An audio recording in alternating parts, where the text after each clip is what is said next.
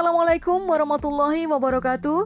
Sahabat muslimah, jumpa kembali di podcast Narasi Postmedia. Ada sebuah naskah dalam rubrik motivasi yang tentunya sangat disayangkan untuk dilewatkan, dengan judul Antara Kesenangan dan Ketenangan oleh Nur Aini. Sahabat muslimah, air mata dan tawa senantiasa datang dan pergi di dunia yang fana ini. Susah dan senang senantiasa bergilir mewarnai hari demi hari. Ujian pun sudah datang dan pergi, baik berupa kesulitan ataupun kenikmatan hidup. Tetapi yang pasti, semua yang terjadi dalam kehidupan di alam dunia ini adalah bersifat sementara saja. Secara fitrah, setiap manusia akan terdorong untuk beraktivitas dalam rangka memenuhi kebutuhan hidup mereka, karena akan timbul masalah dalam kehidupannya apabila kebutuhan tersebut tidak terpenuhi atau terpenuhi tetapi salah dalam pemenuhannya.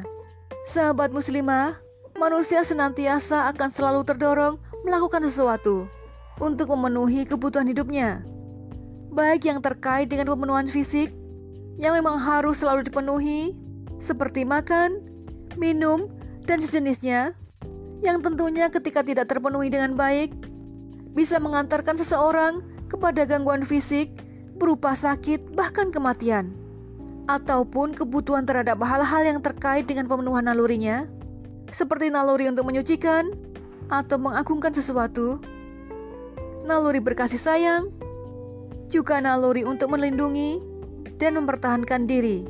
Kebutuhan pemenuhan terkait naluri ini pun tentunya akan menimbulkan masalah pula jika tidak terpenuhi atau salah dalam pemenuhannya. Sahabat muslimah, saat ini dapat kita saksikan dan rasakan bersama bagaimana orang berlomba-lomba untuk mengejar materi, terlepas apakah ditempuh dengan cara yang baik atau buruk.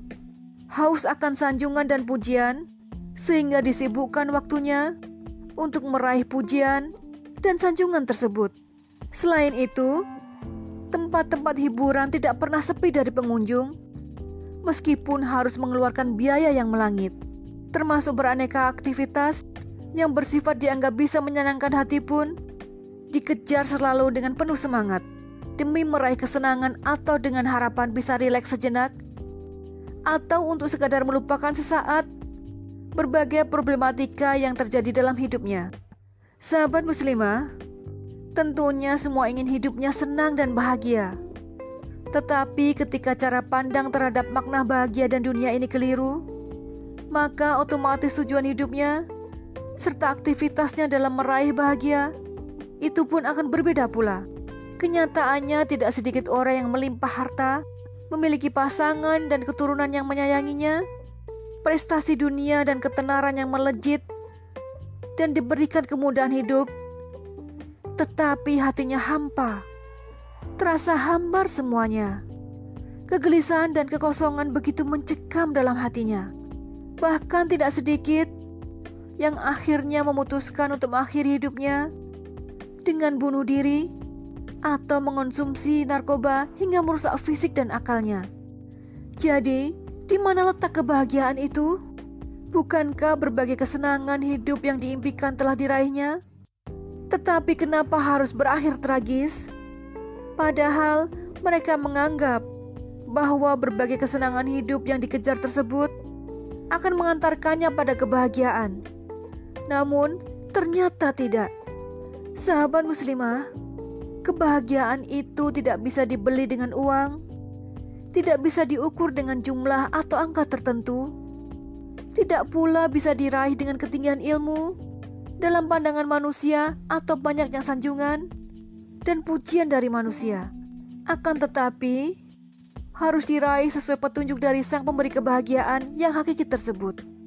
Dialah Allah yang mampu memberikan kebahagiaan pada hati siapapun yang dikehendakinya. Kita semua diberikannya potensi agar bisa mengupayakan untuk meraih kebahagiaan yang hakiki tersebut. Tentunya, kita harus mau berusaha untuk memahami dulu apa itu bahagia yang hakiki, serta bagaimana jalan untuk meraihnya. Definisi bahagia menurut Imam Al-Ghazali dalam karyanya Ihya Ulumuddin merupakan sebuah kondisi spiritual saat manusia berada dalam suatu puncak ketakwaan. Bahagia merupakan kenikmatan dari Allah SWT. Kebahagiaan itu adalah manifestasi berharga dari mengingat Allah, yaitu orang-orang yang beriman dan hati mereka menjadi tentram dalam mengingat Allah. Ingatlah, hanya dengan mengingat Allah hati menjadi tentram. Quran Surat Ar-Ra'd ayat 28. Bahagia dan hidayah ada pada sikap mengikuti Rasulullah SAW. Sebaliknya, sengsara dan kesesatan ada pada sikap menyalahi beliau. Syaikh Ibn Taimiyah, Majmu'al Fatwa. Sahabat muslimah, ketika kita senantiasa mengingat Allah SWT dalam setiap aktivitas, maka ketenangan hati akan hadir. Karena itulah janji Allah yang mustahil Allah ingkar. Ketika kita melakukan segala upaya untuk memenuhi kebutuhan kita dan senantiasa dalam kondisi taat dan tawakal kepada Allah SWT, maka kondisi apapun, baik itu kritikan, celaan, kekurangan, dicemooh dan lain sebagainya, maka akan bisa dihadapi dengan kelapangan hati. Begitu pula jika dalam kondisi senang, maka akan disikapi dengan penuh syukur, sehingga bertambahlah ketenangan dalam hatinya. Sahabat muslimah, itulah kebahagiaan. Hanya dengan taat kita dapat meraihnya. Maka hendaklah sepanjang hidup yang kita jalani ini selalu diupayakan dalam ketaatan kepada Allah dan Rasulullah. Taat perlu diupayakan dan perlu dijaga sepanjang hidup kita. Fokuslah pada upaya ketaatan, bukan fokus pada upaya meraih materi semata atau kesenangan sesaat di dunia ini. Mendekat bersama orang-orang yang taat dan saling menyampaikan nasihat ketaatan dan kesabaran. Sebab untuk taat butuh diupayakan dan dijaga selalu.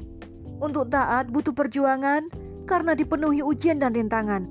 Sahabat muslimah, begitu indah dan luar biasa makna bahagia dalam Islam. Karena kebahagiaan tersebut dapat ditemukan dalam setiap kondisi, baik itu dalam kondisi sulit ataupun lapang. Karena ketaatan pada Allah dan Rasulullah adalah taat dalam segala kondisi dimanapun. Sehingga kebahagiaan bisa hadir kapanpun, dimanapun, serta dalam kondisi apapun. Bahkan dengan ketaatan, kebahagiaan yang sangat luar biasa pun dapat diraih di akhirat kelak. Mendapatkan surga Allah yang abadi. Masya Allah. Semoga kita dimampukan dan dikuatkan untuk istiqamah dalam taat, sehingga kebahagiaan dapat diraih di dunia juga di akhirat kelak. Wallahu a'lam bishawab.